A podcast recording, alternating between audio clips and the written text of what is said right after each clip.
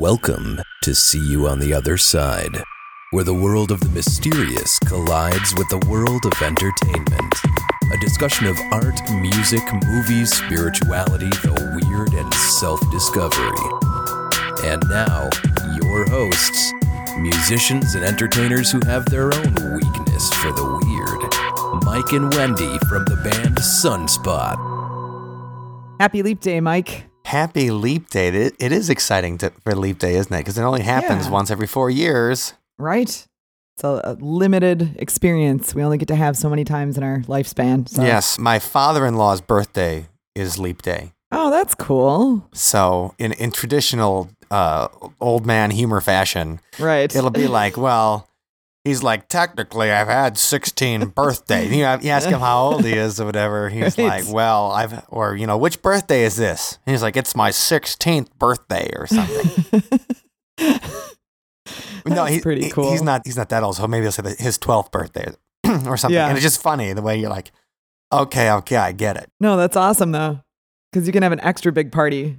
Right. When it actually is a leap year and it's your actual birth date. Right. It's just so, you know, it's just so ridiculous. But um, my my favorite uh, leap day memory, though, is the when we had the Scott Bakula party. Oh, yeah. That was really fun. The Quantum Leap Day. For Quantum Leap Day in two thousand eight, uh, we premiered our, our, our video for Scott Bakula that day, actually. Which is a, one of our songs from our third album. Yeah. Cynical is the name of the album. And um, I'll put a link to it because it is Leap Day. I'll put a link to the this Happy Leap Day Quantum Leap video. In the show notes. In the show notes at, at uh, othersidepodcast.com slash 81. Ooh. Yeah, it's hard to believe we already have eighty-one episodes. Yeah. Like, we've been doing this for well over a year now. That's crazy. But the Quantum Leap Day party was a blast. We premiered the video, and um, it's just easy to remember that party because it was on Leap Day. And uh, I owned a rental property at the time, and the pipes broke that day. Oh. Yeah, so that was the day it was, uh, it was negative That's temperatures in Wisconsin. So considering it's fifty degrees, or it hit fifty-seven degrees yesterday in Wisconsin. Yes. Considering it's so warm, I mean, I was hanging out, I was picking up my guitar and amp somewhere, and there was oh, some gosh. somebody was on, in shorts and not even wearing shoes, like just walking oh, down man. the street. I'm like, you're, in, you're insane. Yes. No, I, I went running yesterday, and this is a little bit of a, a like a promo for Wisconsin. Mm-hmm. But uh, I went on the Ice Age Trail and the Badger State Trail. Oh yeah, two of the big trails near Madison here, and it was just gorgeous. And man, the bikers were out in force. Sure. Bikers, runners, walkers, dogs.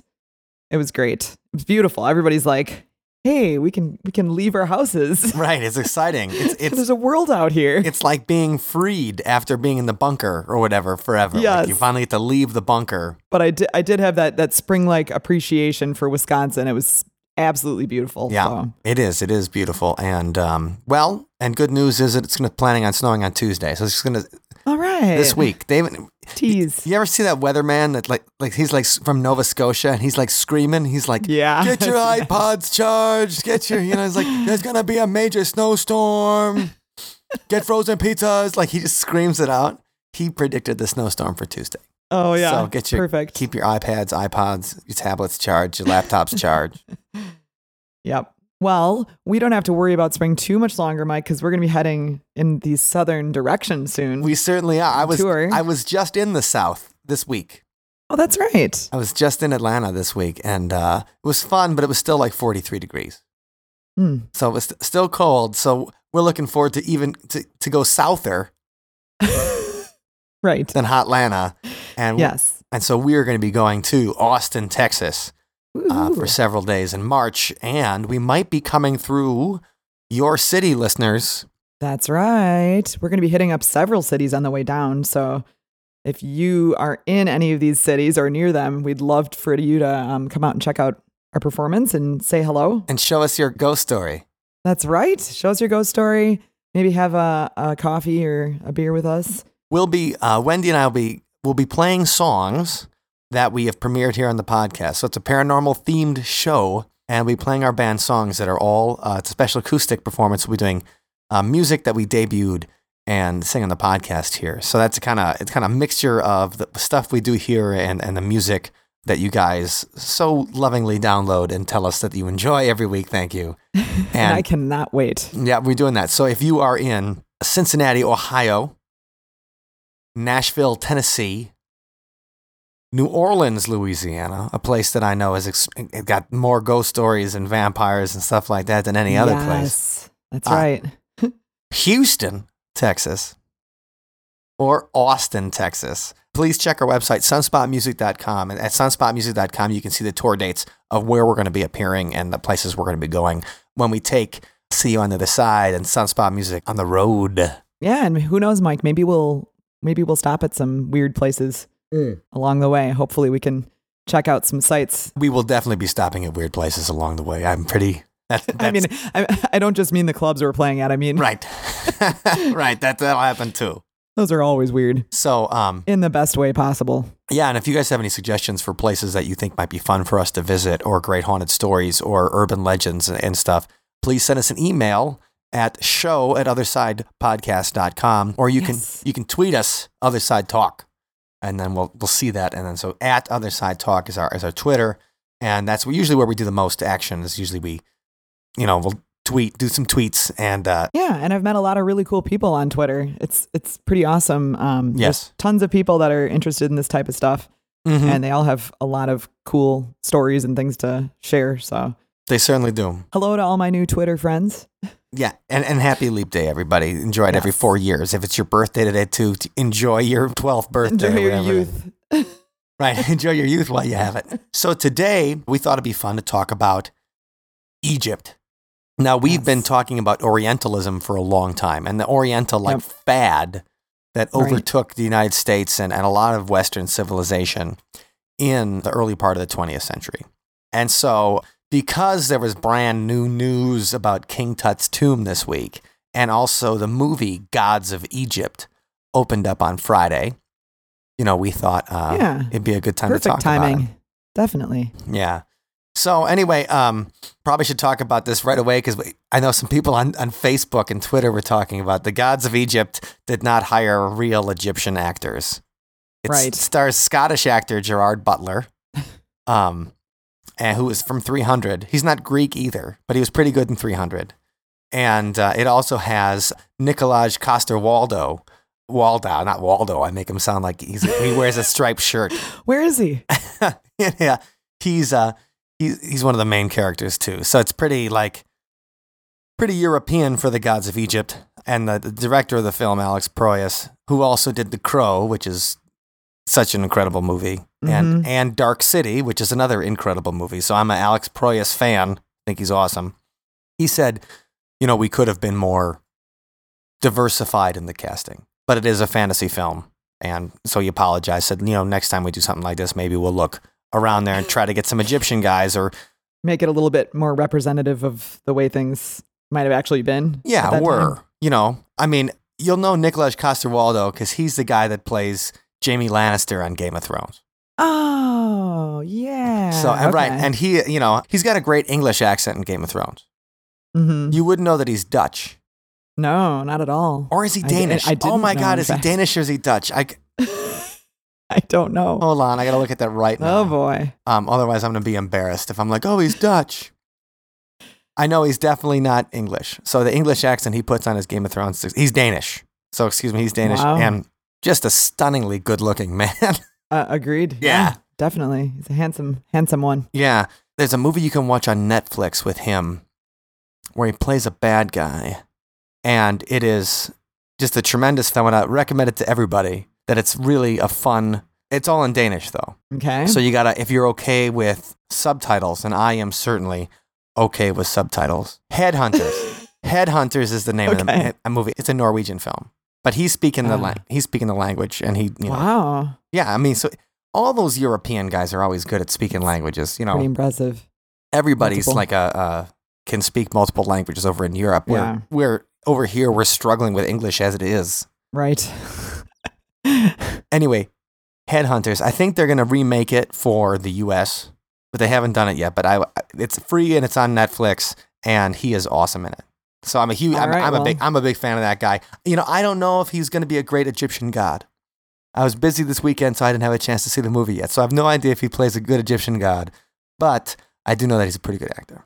Yeah, and if anybody sees it, feel free to let us know. Mm-hmm. And I, opinion of the uh, and it's getting and it's and it's getting some super low like Rotten Tomatoes. Oh, is it really? Yeah. Oh, but I'm still gonna see it because it looks cool to me. I'm a big fan of Alex Proyas, the director, and I love the fantasy stuff.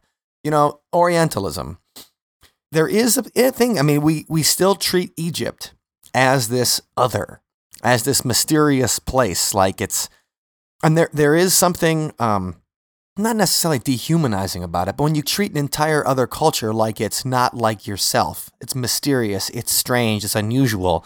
I mean, I think a lot of people have a problem with that because that's what leads to prejudice of a culture. Sure. You know, yeah. When you say something is too mysterious, too crazy. Or they're so different, we could never possibly understand them. Right. And, you know, I mean, Egypt is like the big daddy of ancient civilizations. You know what I mean? Yeah, oh yeah. And, and man, it's, it's probably fascinated people for so long for a couple of reasons. Like nobody talks about Assyria very much anymore. Mm-hmm. Um, nobody talks about, I mean, everybody talks about Greek and Rome, but you know, they're right in Europe. With Greece and Rome, you see their descendants all the time. Like it's, it's. Right, it's not mysterious. It no, doesn't have that same kind of. Aura that, you know, Egypt does. And it, right. And it's probably because, number one, the pyramids are still standing. Right. Like, and they're huge. And they're awesome. Right. I haven't been to Egypt. I'd love to go I sometime. haven't either. Yeah, it's definitely um, on the list. But the thing is, I mean, they're the only one of the seven wonders of the ancient world that are still standing. Yeah, that's incredible. You know, the Great Pyramid. And, I mean, just the whole thing. And they butt right up against the, you know, encroaching metropolis in Egypt. So if you look at a picture, and I'll try to grab a picture for the show notes here. If you look at a picture from the pyramids, like a satellite picture, you know, mm-hmm. whenever we see pictures of the pyramids, it's always like from the perspective of the sand. Yeah. So it gives you that air of, you know, that this place of ancient mystery still exists. Right. That there's a place you can go. But the thing is, you don't, when you see actually how close it is to the city, it's like right yeah. outside the city. Oh, wow. So when you look at the satellite picture, it's like, wow, like there's a big city right next to the. Oh, so you could just walk right over to the pyramids. I don't, I don't know if it's walking distance. It, it, it does look like it's just a couple miles, though. I mean, okay. it does, it's not like fifty well, miles. From the satellite. From the satellite, right. So I would say, I mean, I would at least take a bus. I probably wouldn't just walk there if you're in Cairo or whatever, but I would okay. go, okay. So number one, so the pyramids are still standing. And Egypt as a civilization is, you know, mixed right into uh, the mythology of Christianity. So the Old Testament, you know, the first five books that they say were written by Moses, the Pentateuch. I mean, Moses was, in the story, he was a prince of Egypt. He had been found, and he was he had been found like in a in a little basket on the Nile. Okay. And they picked him up, and there was like the queen picked him up, and they raised him as a prince of Egypt. And it was his brother that was the pharaoh. His, you know, his not real brother, but his Egyptian brother was the one who was going to become the pharaoh. Okay. Yeah, and then he was a Hebrew, and the Egyptians had enslaved the Hebrews.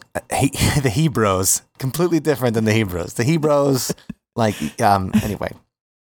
Uh, no, the Hebrews who uh, who were enslaved by the Egyptians, and he helped, he freed the, the Hebrew people. And that's the that's the start of, you know, that's that's the real start of Israel as a country and all this ancient stuff. So that the Egyptians are right in there. And so it, even if you're in the Middle Ages, if you're if you're someone in the Middle Ages in the middle of Europe and you're uneducated about everything else, you're going to know about Egypt because you read the Old Testament. Uh-huh. So you know about Moses, you know. So as long as you're religious, then you pretty much know about it. So this ancient civilization is fresh on everybody's mind because they talk about it in church. Mm-hmm. So, I mean, that helps it. And and the Egyptians are never known. They're not the good guys in these stories because they enslaved the Hebrews. The good guys are the Hebrews right. running away. And so you've seen the Ten Commandments, right? Like on, it's on Easter every year. Charlton yeah, Heston. Maybe a long, long time ago. Moses, you know, uh, Pharaoh, let my people go kind of thing. He's, um, well, speaking of whitewashing, you get Charlton Heston to play, uh, you know, Moses. And he's right. as about as non-Semitic as you can get. Doesn't even look exotic, you know. But I mean, they also, I mean, Orson Welles also made a great movie where Charlton Heston played a Mexican, so who knows? Right. Anyway, so I mean, that's the whole story. It's it's ancient Egypt. We watched that from a young age, and and, and what they're doing is like they're going after the Egyptians in that movie because they're trying to free, you know, Moses, like, let my people uh-huh. go, or we're going to unleash plagues. Ah, I see. You know, there's going to be locusts. We're going to kill your firstborn. That's the last one. Yikes. Yeah, we're going to go in and kill your firstborn. Man, that's about as brutal as it gets. Right. So the Egyptians are considered such bad guys that it's okay if the God of the Old Testament sends the angel of death to kill their firstborn. Wow. Right? So talk about considering a, a culture the other. Just wanton, right. like wantonly like, murder their firstborn. Right, right. Break break one of the commandments. Mm-hmm. And that's actually, you know, we talk about Egypt and pop culture. Metallica has a song off the, uh, the Ride the Lightning album called Creeping Death. Yes, I'm familiar with the song. Yes. And, well, Creeping Death is about them watching the Ten Commandments and seeing the angel of death come in and killing the firstborn. Oh, I didn't realize that. I never thought too much about the meaning of that. How about one? The meaning of creeping? It's just like, oh, yeah. that, that sounds like a real badass song. Yeah, it does. It is a badass song. Um, like the in the in the part in the middle where everybody, like live, you hear Metallica play Creeping Death, and then everybody just screams "die" over and over again. It's "die, die," and the right. lyrics are "die by my hand, I creep across the land, killing firstborn man." Didn't you say when you saw them the first time they opened up with that? Mm-hmm. And the crowd was, was all just chanting. It was going crazy. It was the Mar- Marcus Amphitheater. Oh, uh, man. nineteen ninety-two. And it was the second half of their Enter Sandman tour. So it was a That's, Summerfest in Milwaukee. When you describe that to me, I'm like, oh, that, I mean, can you imagine just being surrounded by a bunch yeah. of metalheads, like screaming out, die. Yeah, it was awesome. That's that's about as Metallica as it gets. Yes, that is about as Metallica as it gets. And, you know, it's just funny. Imagine twenty-five thousand people screaming along die to this song about, uh, that, you know, them watching the Ten Commandments. Yeah. So in the Ten Commandments movie, and this is spoilers for a sixty-year-old film now. Maybe it's fifty, okay. I think nineteen fifty-seven, nineteen fifty-six. And I've seen the Ten Commandments a dozen times. You know, it's got Edward G. Robinson as, you know, one of the Hebrews. And, where should deliver now, Moses? I just, I really, I've always enjoyed quote it. it. Oh, yeah. I've always enjoyed the Ten Commandments because it's a hardcore movie. Yeah. And, uh, you know, the special effects of parting the Red Sea. Like, they part the Red Sea. Sweet. So that the, the Hebrews can escape. And then when the Egyptians all get into the Red Sea and follow them, mm-hmm. that's when Moses they brings, close it up. Bro, Moses brings the hammer down and, like, drowns the entire Egyptian army. So how did they do that effect sixty years ago? Um... Like, was it like a cartoon ocean that was like yeah, drawn over I mean, or something? It, right. They didn't have C G I or anything. It looks pretty good. That's cool. The parting of the Red Sea and the Ten Commandments still looks pretty good. It was, it was like the biggest special effect of all time. Yeah. They must have used some kind of trickery for that one. No, and, it, and it's, it's awesome. But the thing is, in the movie, when the, the plague's happening and, and the angel of death is coming to all these Egyptian houses, what happens is, is that you see the uh, you see the smoke come under the people's door. And the smoke is the creeping death. The smoke is the death that sneaks up on people and kills the firstborn inside their own homes. Yeah, that's a good way of representing it visually. Mm-hmm. And um, it's interesting, too, because it's also gruesome what the Jews did. They painted lamb's blood on the door. Mm-hmm. And so they put the lamb's blood on the door, and that was to let the angel of death know, like, hey, no, we're cool, we're Jews. Like, yeah, I think I remember learning about that in Sunday school yeah, a long time ago. They, they're like, nope, get the Egyptians, don't worry about it. I mean, the fact is, you'd think that God would know, you know, right. like God's like, you know what? Ah, oh, like this is, this is the, this is the angel of death. This is not a pizza delivery driver. And God's just like, you know what? Um, here's how to make it easy. If you see lamb's blood, right. don't go in there. And the angel of death's like, yeah, that's cool. God. No problem. Yahweh, I'm down. No, but just it's just it's just such a funny thing. It's like, yeah, lamb's blood. Like you could just like some Egyptians were like, oh, I'll put lamb's blood on my door and they won't know.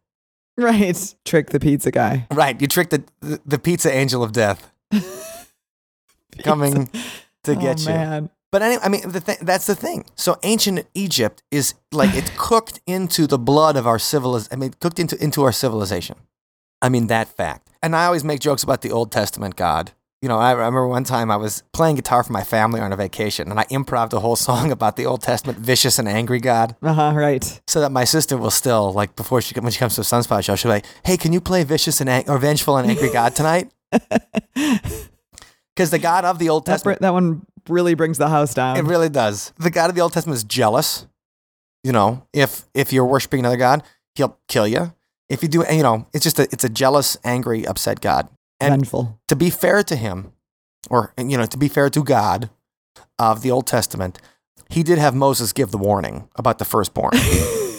he did say, he's like, you know, or he, she, you know, whoever. I, I'm, I'm trying not to attach any kind of gender to God. Sure. No, I understood. So he did say to Moses, like, you better, you should probably tell, tell the Pharaoh, you know, that I'm going to kill all the kids unless he lets you go. And yeah, so he did. Yeah. And then Pharaoh was like, ha, ha, ha. And in the movie, it's Yul Brynner, bald, got a real deep voice, Yul Brynner. Anyway, but that's just a little bit of the, uh, you know, we want to talk about pop culture. We talk about why Egypt is kind of, Egypt is just part of our um, Western civilization very closely. Not just because some of our ideas about things came from ancient Egypt. It's just because they were close enough to the cultures that we can directly derive Western civilization from. Uh, Europe and, you know, Greece and, and Rome and stuff. It's close enough there, but it's mysterious enough and it's different enough that studying it, that, that you can you can attribute all these things to it. You can attribute magic to it. You can attribute their gods and spirits and all the mystical kind of things because they had mm-hmm. spells and everything like in their daily life. Right. Yeah. So the Egyptians were a very, it was a very magical culture. And so I think that's why Orientalism really excited people, because it was being able to study that other, that real interest, you know, really interested about it. And uh, I, I think that's what attracted attracted that.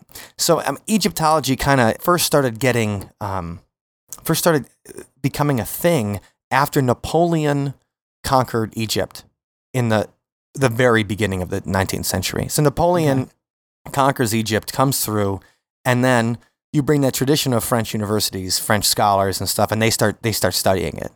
And so they start exploring the pyramids and making it uh, a museum thing instead of a robbery thing. I see. Okay. So, you know, in the past, when you explore the pyramid, you wanted to get some treasures. And I mean, and that's one of the reasons we're talking about it today. Not just a new movie coming out, but also just recently, they had radar points to a secret chamber in King Tut's tomb. That's so cool. So, I mean, King Tut, obviously the most famous of the pharaohs. And why do we love King Tut? Because Steve Martin. Right. And the two uncommons. Yeah. But, I mean, don't you think it's amazing that they continue to find things mm-hmm. after so many years of running around in those tunnels and exploring? You'd think, you'd think they would have tapped them out by now, but there's still stuff in there. It's crazy. It's been over three millennia. The idea that they still find stuff. So here's yeah. here's the quote, and this is from history dot com, was where I read the original article. In an academic paper published this past July, British archaeologist Nicholas Reeves made the startling claim that King Tutankhamun may not be alone in his burial chamber.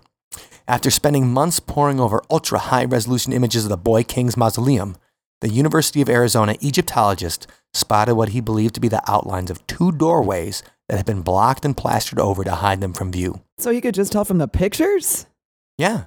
Wow, well, guys got ultra, good eyes. Ultra high resolution. ultra high resolution. So they must have been uh-huh. four. Must have been four K sure, cameras. Okay. They didn't just break out the old. Like remember one pic, megapixel cameras? Oh man, the Sony, Sony Mavica with the little floppy disk. Yeah, but on the side. Yeah. Man, I, when I think about our first press photos that used digital cameras, like it really just looked like pixels. Yeah, it looked like a computerized image when I think about these original digital cameras. And now we have a digital camera that's, I think even the new iPhones, the six S or whatever, I think they're four K. So wow, like even the, and even entry-level digital camera, every phones, smartphones have amazing digital cameras on them, four K. Yeah.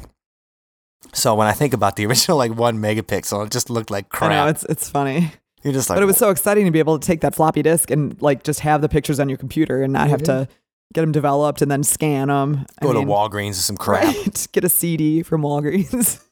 Yeah, it certainly is something else. So anyway, so he was looking over the ultra high resolution images. And he thinks that King Tut's mom, Nefertiti, might be the one who's buried next to him. So a secret uh. burial chamber. So it's more than just treasure.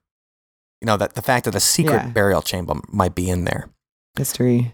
And that right, and that's exciting, um, that idea. And you know, one of the reasons that, that King Tut is such a big deal, and people talk about Nefertiti and stuff like that, when you, is that King Tut's father, Akhenaten, had a huge impact on the planet because he decided to change Egyptian mythology from many gods to one god. Oh, yeah, that that's a big one.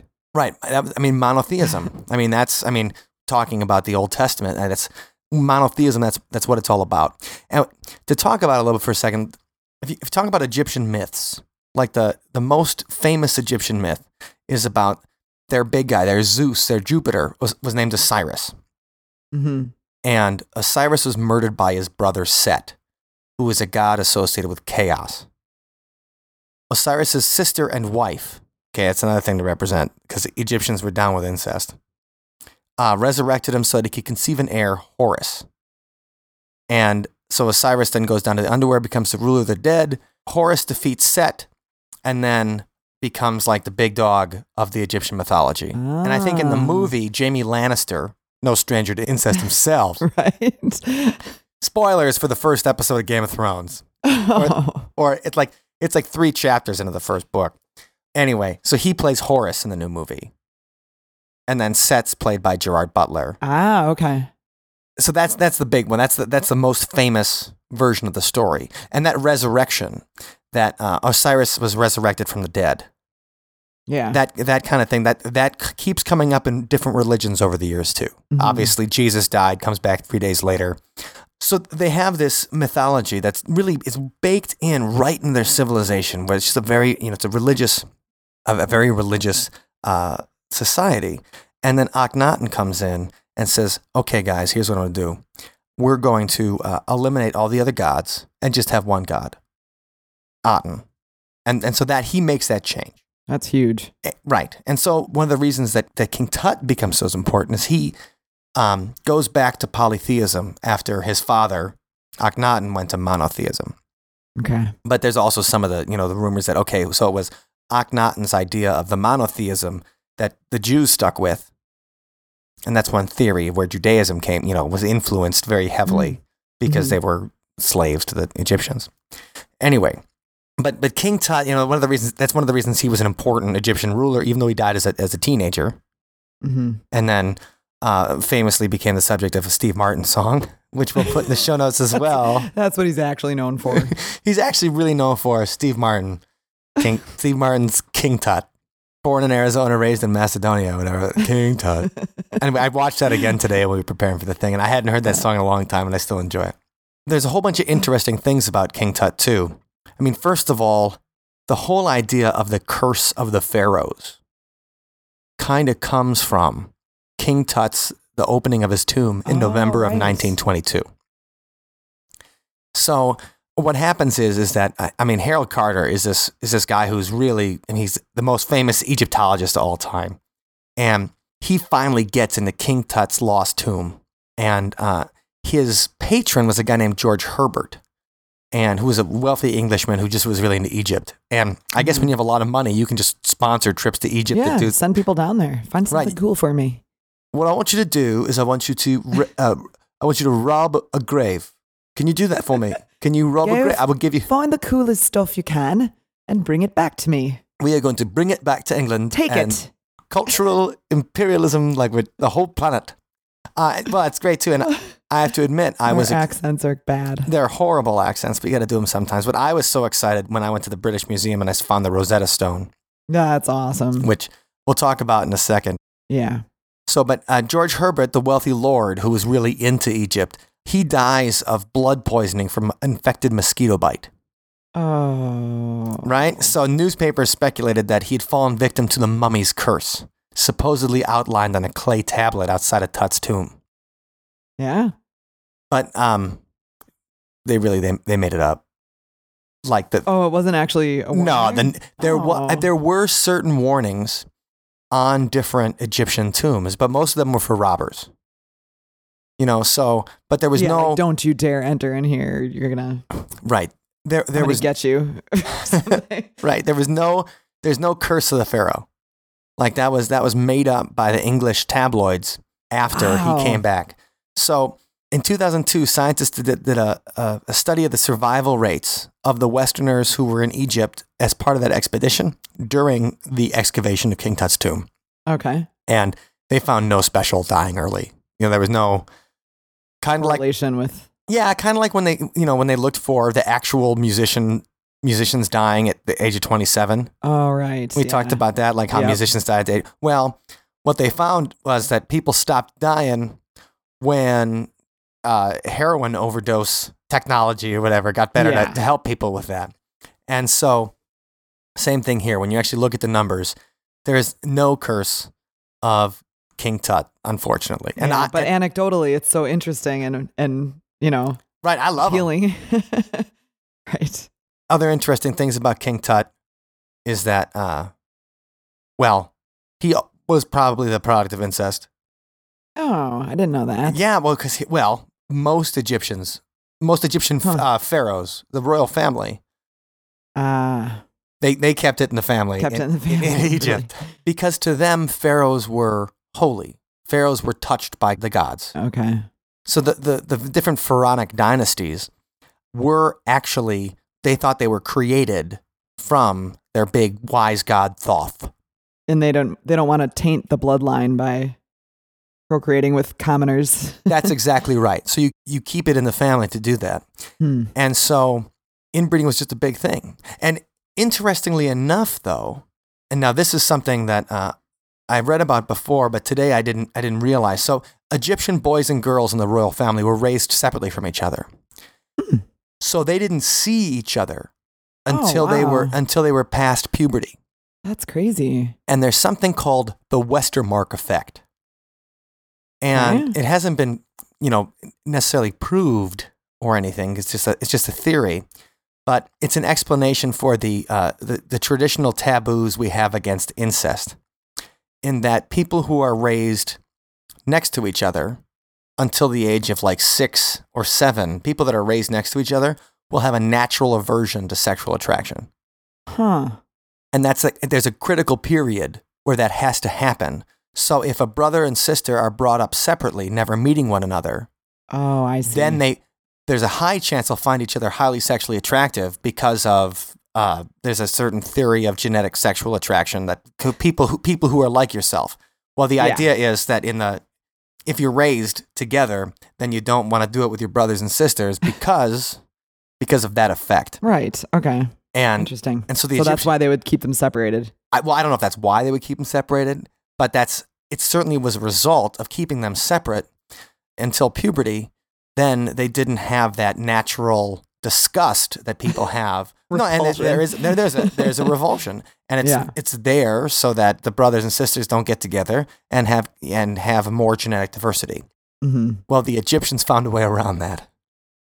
They found a way, and and that's King Tut. Well, but they think with King Tut though, because sometimes what they did was sometimes the royal daughters could then be a, like if, if they couldn't they didn't have a son or whatever with the wife, mm-hmm. then you have it with the daughter, have the kid oh. with your daughter. Yeah, right. Well, that's that's that's the thing. That's keeping it in the family. That's the price of keeping mm. it in the family.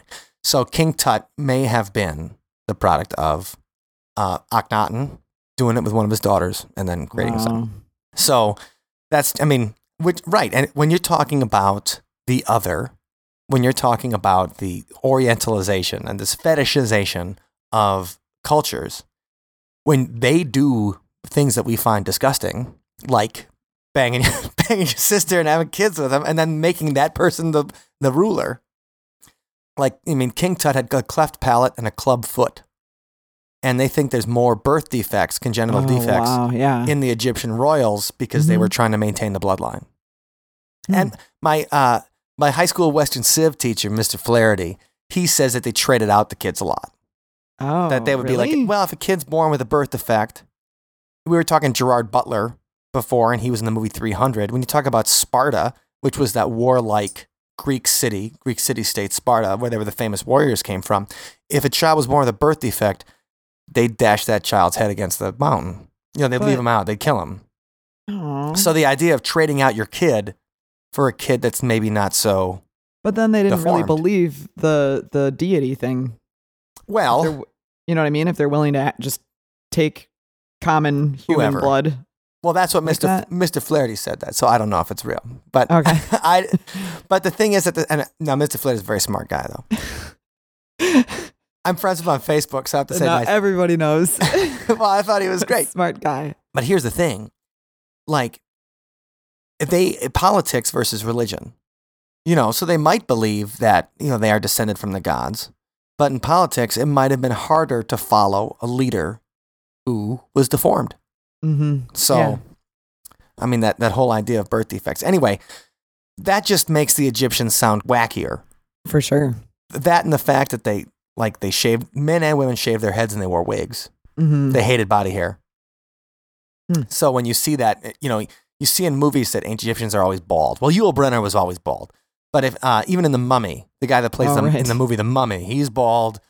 So it's, it's not just to make him look tough. Right. It is. It's the fact that uh, they, they shaved their heads and everything because they weren't a big fan of body hair. So electrolysis would have been super popular in ancient Egypt. Like um, wax, you know, like waxing stores or whatever. Oh my gosh. I don't know how they would have used wax though, but they certainly didn't have any, uh, well, they certainly didn't have an aversion uh, to dung. They. I was trying to make a connection there from wax to to like to to, to manure. I don't, I don't get it. Because the Egyptians were the first society to, to try to create birth control, and they didn't have hor- they didn't even know about hormones. Obviously, they would mix together mud, honey, and crocodile dung, and then um, mm, that's gross. Put that inside the business.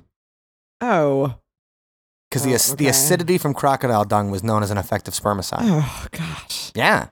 So, but Ooh. But that's what we're saying here. That's like, romantic. All the things we say about ancient Egypt makes it sound weird, terrifying. So you're like, why did be, you know, why would people have a be really interested in it? It's because yeah. it's a civilization where things we talk about it like, oh God, crocodile dung. Like, where? Would, how do you even collect crocodile dung? You're like, oh my God. Uh, like, where do you find it? I mean, I guess along the River Nile. Yeah, where the crocodiles hang out. Uh, yeah, okay. But that's the thing. So all this like mysticism around Egypt. And, you know, the pyramids themselves over time have, you know, they give it that air of um, a magical place. You know, definitely. Uh, and it's it's a place, a lot of times people go to Egypt when they go to the Holy Land. Mm-hmm. You know, they go to Israel and they go to Egypt and because they're, they're neighboring countries. Right. And they're already kind of in a mystical mood after going to the Holy Land. So they go to the Holy Land and be all these places like, Jesus was here. Yeah. And then feel like, oh my God, what Jesus is here. And then they feel that religious feeling. And then they go to the right. pyramids and they see the same thing. So it all kind of mixes this together. Mm-hmm. And it makes Egypt sound like this mystical, ma- and the pyramids. And the pyramids are fairly amazing. They really are. You know, th- there's plenty of places on the internet where you can see exactly how they built the pyramid. Or yeah, or how they think they did. Real plausible explanations. Mm-hmm. But I mean, for a long time, people thought that, you know, well, there's no way the Egyptians could have figured out how to build the pyramids. It must have been aliens. Right? That the alien- I mean, that's that's a logical expl- explanation for it. Like- yeah, and you know, you know, some things, like here's something I, I did not know that I um I just read today when we were doing research for this, is that if you had a Mercator projection map of the world, okay, so you know what a Mercator projection is? That's, no. You ever seen a, a map where they cut up the globe? Oh, yeah. So you take the globe and you you, you spread like the it. Old world kind of ones that you see all the time? Yeah, so they'll take the they'll take the globe and cut it up. So it's, mm-hmm. instead of being square, it'll be in pieces. It'll be yeah. uh, these oval shapes. So that's that's the Mercator projection map of the okay. world. It's, it's more accurate because you're not stretching things to fit a rectangle. Right, right. But it says if you take a Mercator projection map of the world and pinpoint the exact middle of landmass, east and west parallel, north and south meridian, the exact middle of the landmass in the Mercator projection is the Great Pyramid. Oh. So they didn't, I mean, they didn't know that the world was round. Right.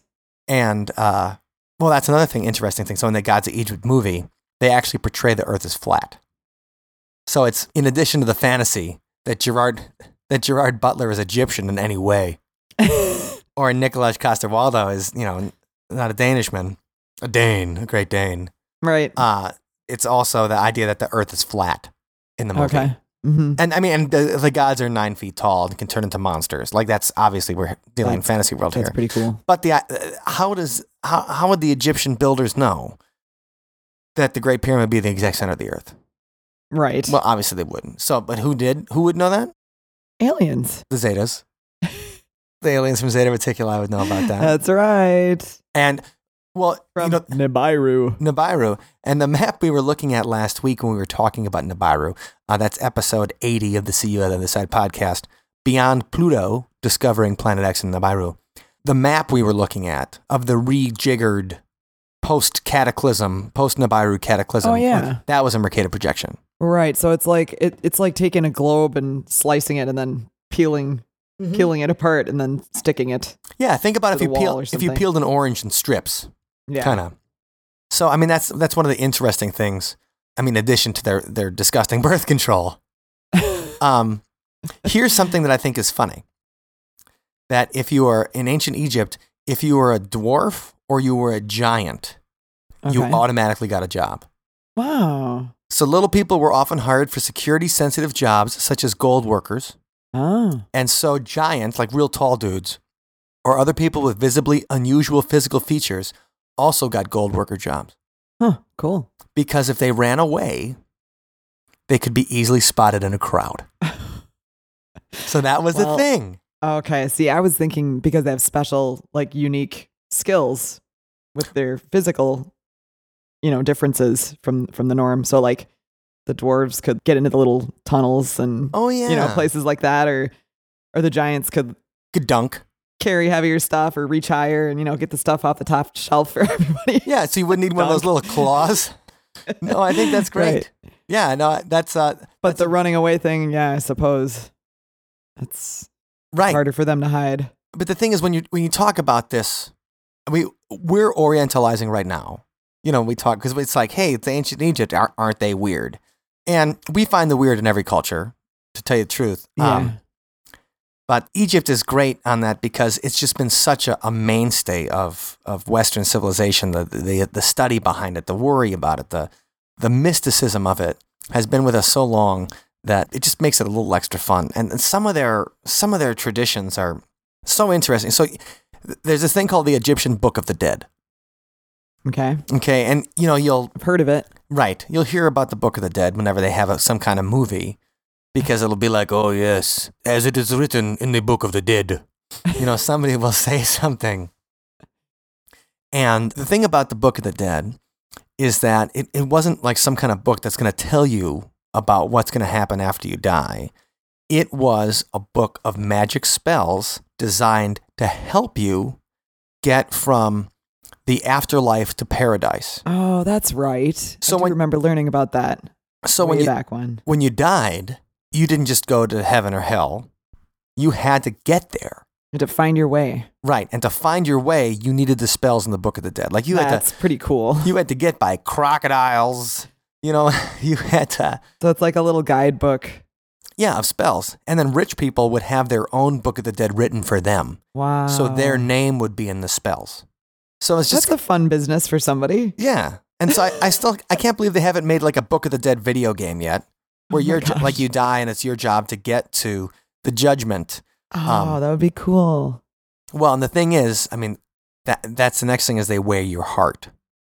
Mm-hmm. So uh, Osiris, the chief god of the dead, has a tribunal of deities. And once you get past all the stuff in the afterlife, once you dodge the crocodiles and get over the Nile and all the things you have to do in order to get to paradise, you get judged. And what they do is... They rip out your heart, but you, but you're already dead. So I don't know if it hurts. So, but it's when you say they rip out your heart, it's it's they're like dissecting you. Yeah, I would say. I mean, it's the the ritual that accompanied this was the weighing of the heart on a pair of enormous scales, and so Osiris and the tribunal would judge you, and then uh, and Osiris used to be the big god. The, the number one, a like mm-hmm. uh, Odin in Norse mythology, yeah. Zeus in Greek mythology, and then he was killed, brought, and then went down uh, to the underworld, and that's where he hangs out now.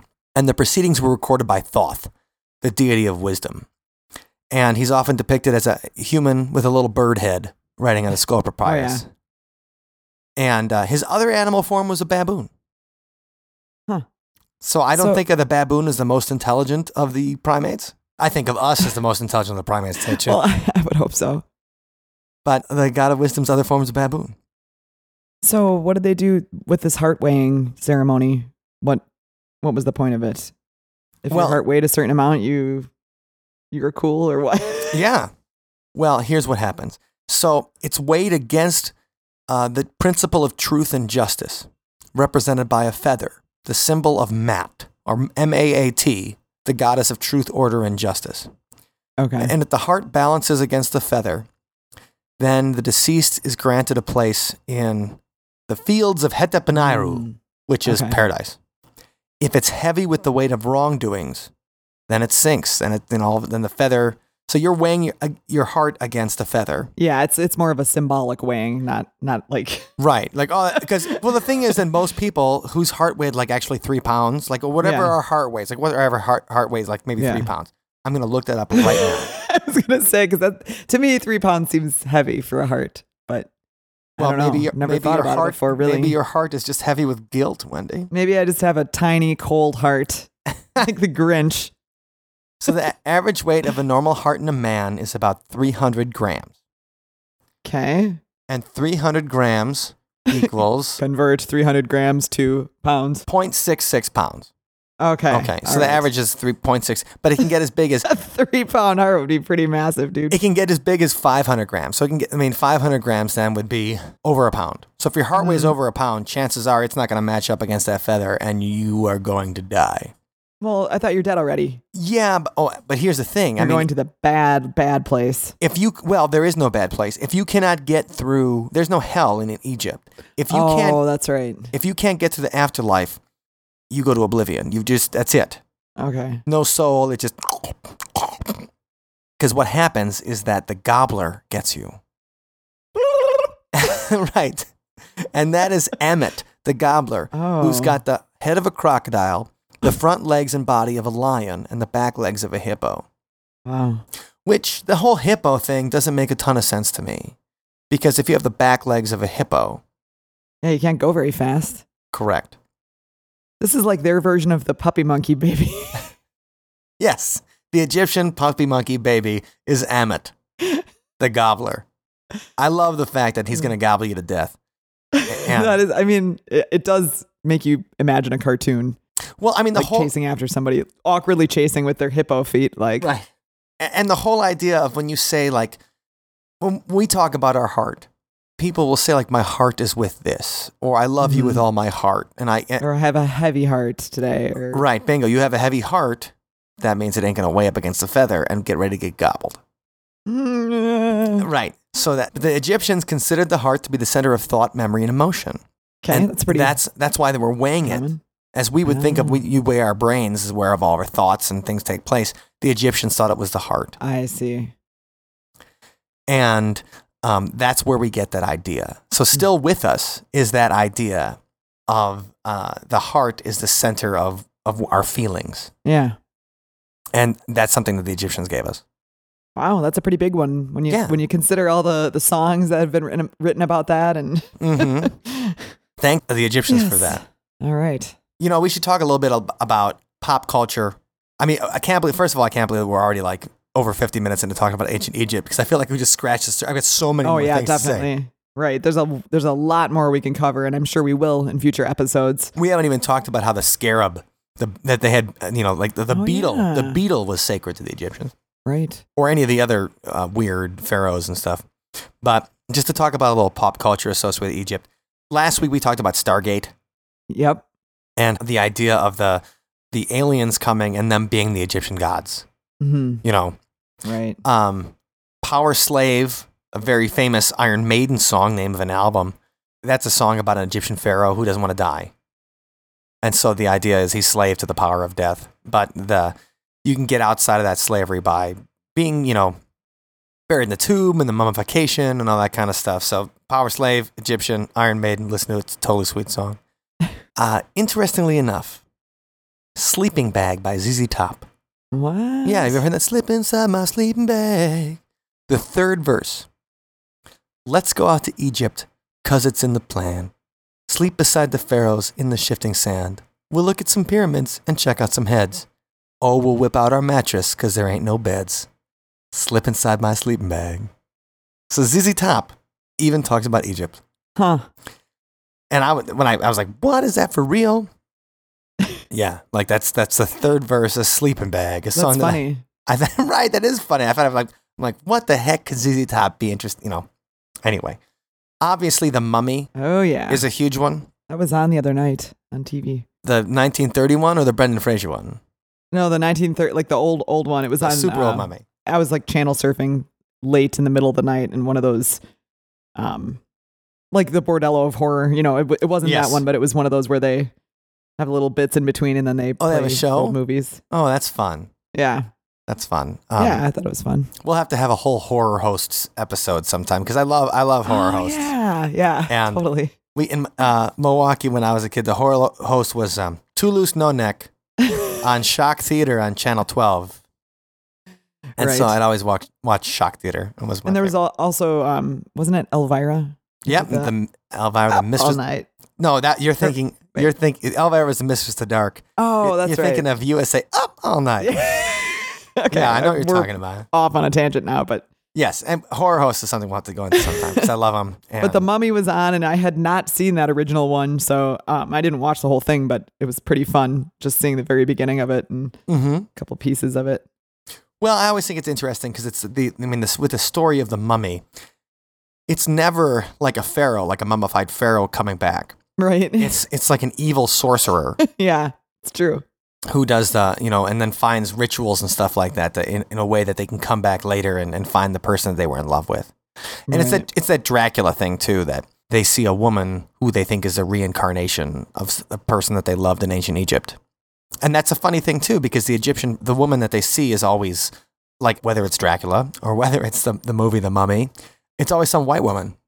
Uh, right. And you're like, well, there, there weren't a lot of white people in Egypt in twenty-five hundred B C. So who you really like? Well, but reincarnation. I know, to... but they always look, they always get the same actress to play like when they do yeah. a flashback or whatever. Yeah. And it's like, well, at least, you know, put some makeup on her or something, or have her go to the, the, the tanning booth. But so The Mummy is a, I think that's where a lot of people get their idea of ancient Egypt. They see Definitely. that and that, you know, that it's horrific. Well, that, even when you're a kid and you go to the uh, museum with your class or whatever.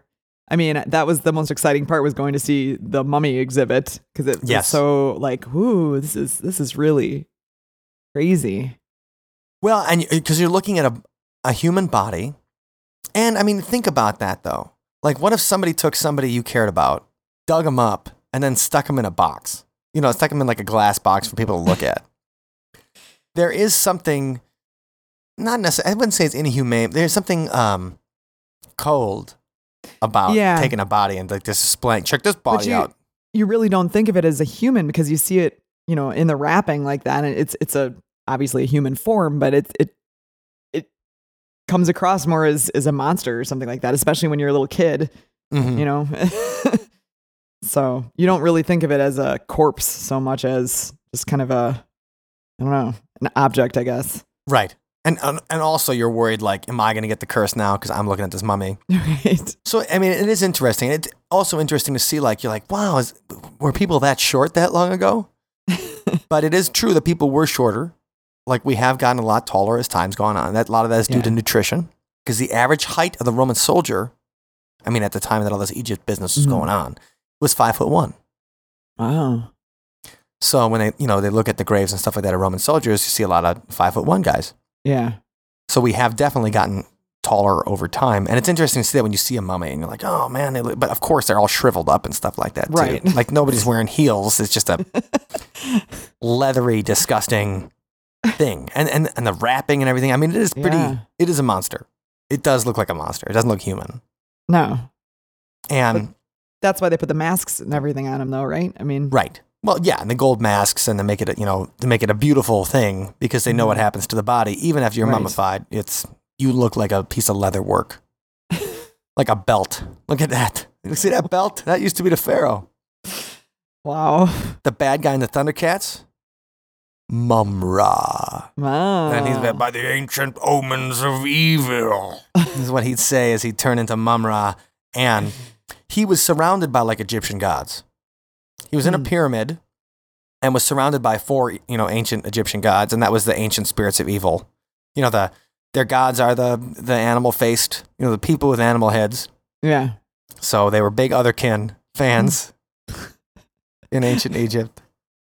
But I'm trying to think if there's any you know, other different movies or anything like that off the top of my head. But what about like Indiana Jones? Oh yeah, well that's another thing. Right, they go into I Egypt mean, right in the first movie. But, but uh, when you were talking about the the weighing of the heart, and then I, of course immediately I had to think of the the scene where the heart gets ripped out. Oh yeah, because you said rip out your heart, but that's that was a living heart, and it's not even related. But still no, and the, think of Indiana and Jones. It's also that was Hindu, or yeah. um. They all worshipped. And we, oh, that's right. Kali. I haven't seen it in so long. Yep, Kali was. I mean, he does go to the Cairo in uh, Raiders of the Lost Ark. Okay. And it's also it's uh, the Ark of the Covenant is a. It's also something that's featured in the Old Testament.